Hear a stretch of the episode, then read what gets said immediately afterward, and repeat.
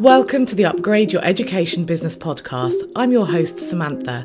Thank you so much for tuning in today, and I hope that you find this episode useful. If you're new to this podcast, each week I share fluff free, actionable ideas tailored to education businesses that you can mould to suit your needs.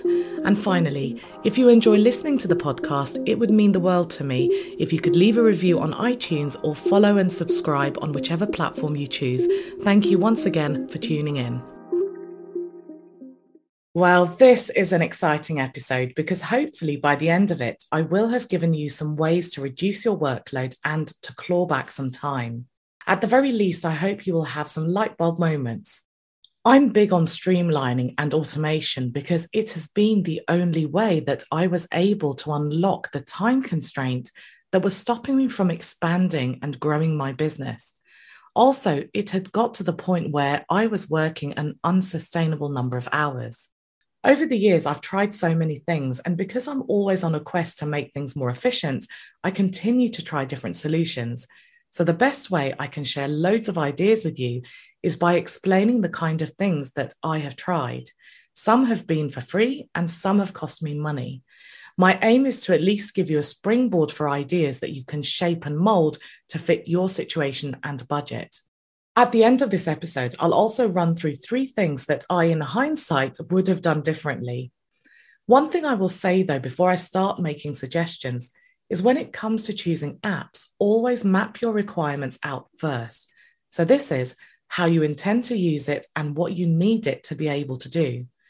If you just go by my or anyone else's recommendations, you risk using something that forces you to mold your requirements around the app instead of finding one that fits your specific needs.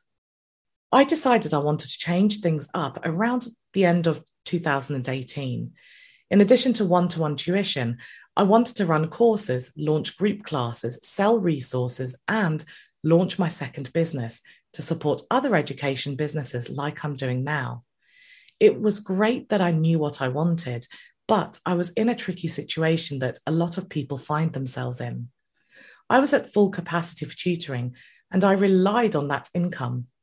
Outside of the delivery of my lessons, I spent time on creating invoices, checking which invoices match the money paid into my bank, chasing clients if needed for payment, and creating social media content. I didn't have any spare time to embark on new ventures, let alone having any thinking time to really map out what I wanted them to look like. It was a catch 22. How would I find this time without reducing my income? But if I didn't find the time, how would I grow? So, with a very limited budget, the first thing I tackled was how I was invoicing and taking payments. I came across an app called Wave Accounting, which was and still is free to use. And by the way, I've listed all the apps I mention in this episode in the show notes. At the time, not only was Wave good for automating the invoicing process, but it was great for taking automatic payments. So all someone had to do was enter their card details or save their card details for money to be debited anytime I raised an invoice. And this is where I spent my first bit of money. I used and continue to use Stripe as my payment gateway. They take a small fee for each transaction, but for me, it's worth it for the amount of time and headache it has saved. And a huge perk was that it made my yearly accounts easy because I had an automatic log of my earnings, the fee that Stripe took, and all I added manually were additional expenses. It was so much better and looked more professional than putting an invoice together manually and using Excel to record everything. Although this didn't save me enough time for me to start embarking on my other projects, it was one less thing for me to do, which released some pressure. It gave me that thinking time. And that's so important when you're developing a business. And because of the automatic payment facility, it also saved me time from chasing parents. Automatic reminders were sent out, and it took me seconds to see who had or hadn't paid. The next thing I looked at was how I was working. I was emailing homework to students who were emailing homework back, and I can't even remember where I made my lesson notes. I knew that that wasn't an efficient way of doing things, so I started to use Google Classroom, which again costs nothing and is something I still use for a lot of my students. As well as reducing the homework admin, it gave students a private online space. It allowed parents to have access to what we were learning. And it meant that I no longer had those last minute emails asking me for the Zoom link for their lesson. All the information was in one place. And I realized that this was actually a value add to my service, which helped me with my next and important thing. I increased my fees, which helped me work less, which tangibly released time that I could actually spend working on new projects. This is something I mentioned in my episode about creating your own business blueprint. And what I did was, as well as increasing my prices, I also rescheduled lessons so that my week was more efficient. I went from teaching five days a week to three. Just through this, I released two days and earned more money. So at this stage, not only did I release time, but the additional money gave me real options to invest, which I knew I needed to do if I wanted to expand my business in a way that didn't mean me working all hours. In fact, when Wave stopped providing automatic payments for UK customers, it gave me the budget to invest in an accounting system. The one I currently use is Xero, but I am looking at Zoho Books. So I'd managed to release time, earn more, and work less, and also provide a more professional service. And interestingly, here's what happened. Suddenly, I was seeing a surge of new inquiries that came solely through word of mouth. I realized that through streamlining and automation, I wasn't only giving myself a better experience, but I was giving my clients a better experience of working with me. My quality of teaching hadn't changed, but that was for students. Parents were the ones dealing with the admin side of things, and they benefited from this professional approach.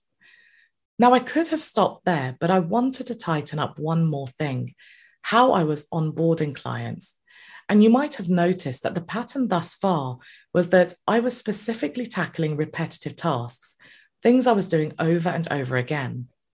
And having seen the benefits of streamlining and giving clients a more professional experience, I chose to create a welcome pack for each client. I kept it simple, where I only had to change one detail per welcome pack, the student's Google Classroom link. I later added to this by adding parents to complete a quick Google form, again free, which sent information to my accounts package that saved me time from entering their details or chasing for specific information. I'll talk about how I connected the apps in a minute, but I know a lot of tutors get contracts signed.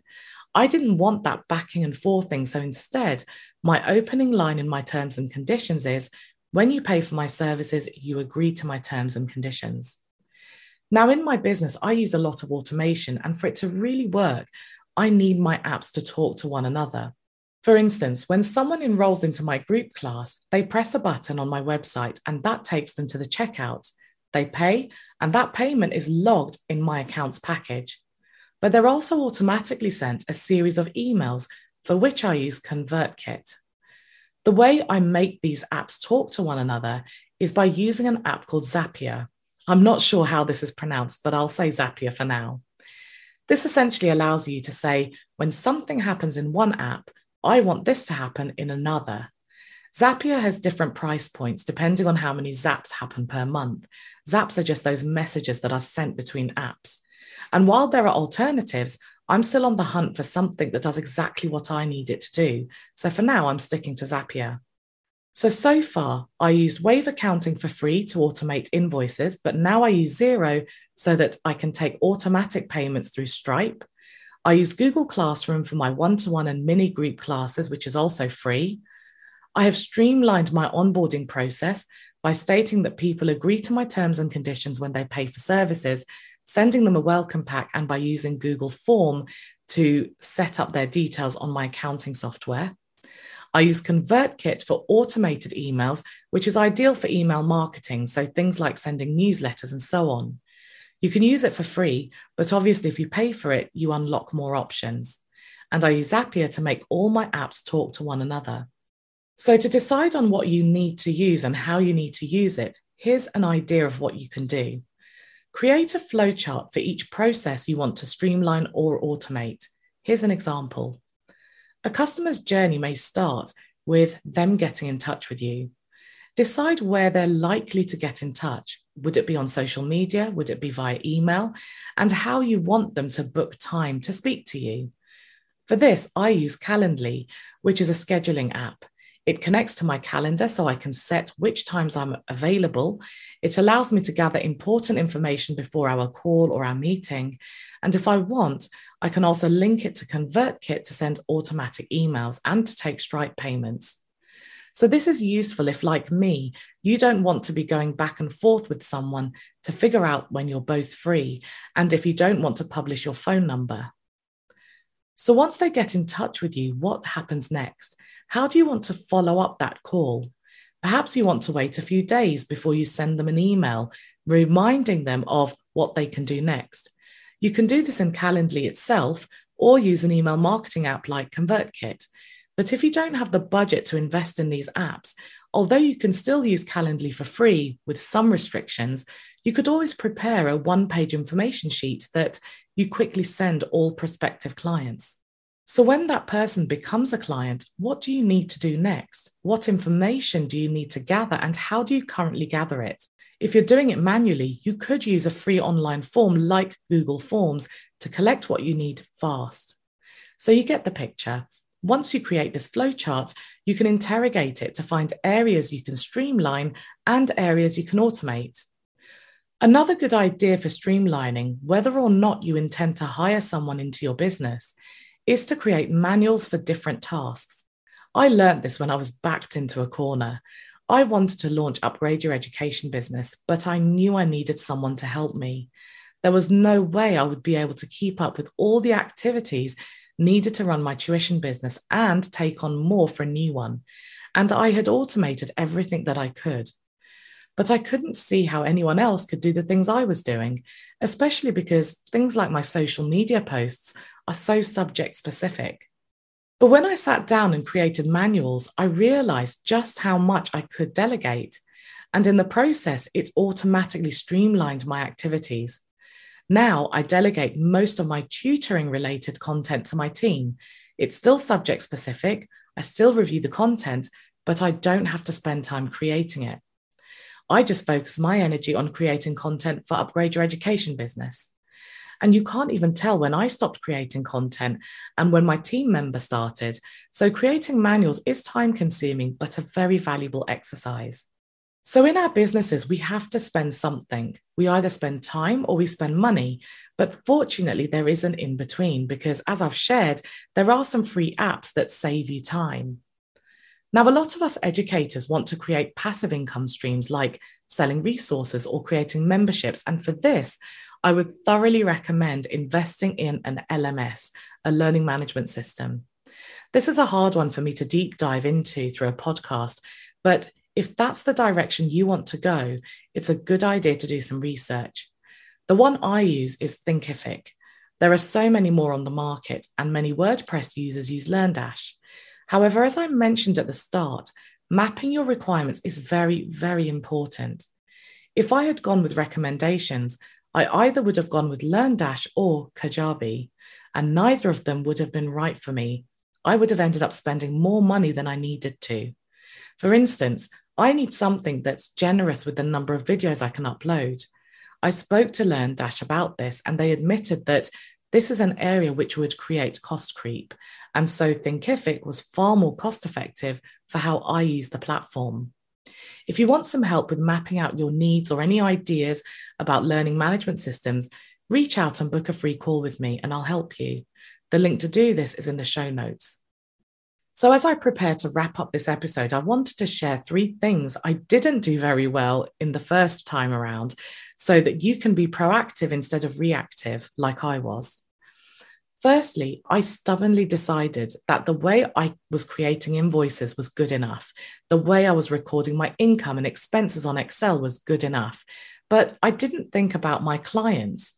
Sure, it may have worked and it didn't hamper my business as such, but by making their payments easier, allowing them to keep records of invoices without trawling through emails, they had a much better experience of working with me.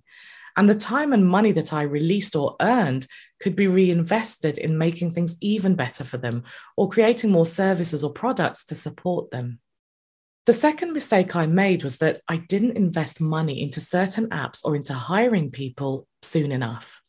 I ended up really stressed and desperate for help. And of course, that's the worst time to need more time to look into those things and to get them set up. Now, before I launch anything, I get the systems and staff in place, even if it means spending money before I start making money from that launch. And don't get me wrong, I know you need to have some kind of budget to be able to do this. But as I mentioned earlier, releasing time through streamlining and automation, which doesn't have to cost money, allowed me to make this extra money to reinvest. It's a cycle, really. And the third and final mistake that I made was not looking at my processes soon enough. Because when you're busy, it doesn't feel like a problem. But when things start to go really well, it gets stressful because you're not working efficiently. And the reason why I wished I had done it sooner was because transitioning clients to a new way of doing things was a hassle. For instance, even though we enter our card details all the time to make payments, my clients really struggled to move from bank transfers to this. Once they gained momentum, it was no problem, and new clients never struggle with it.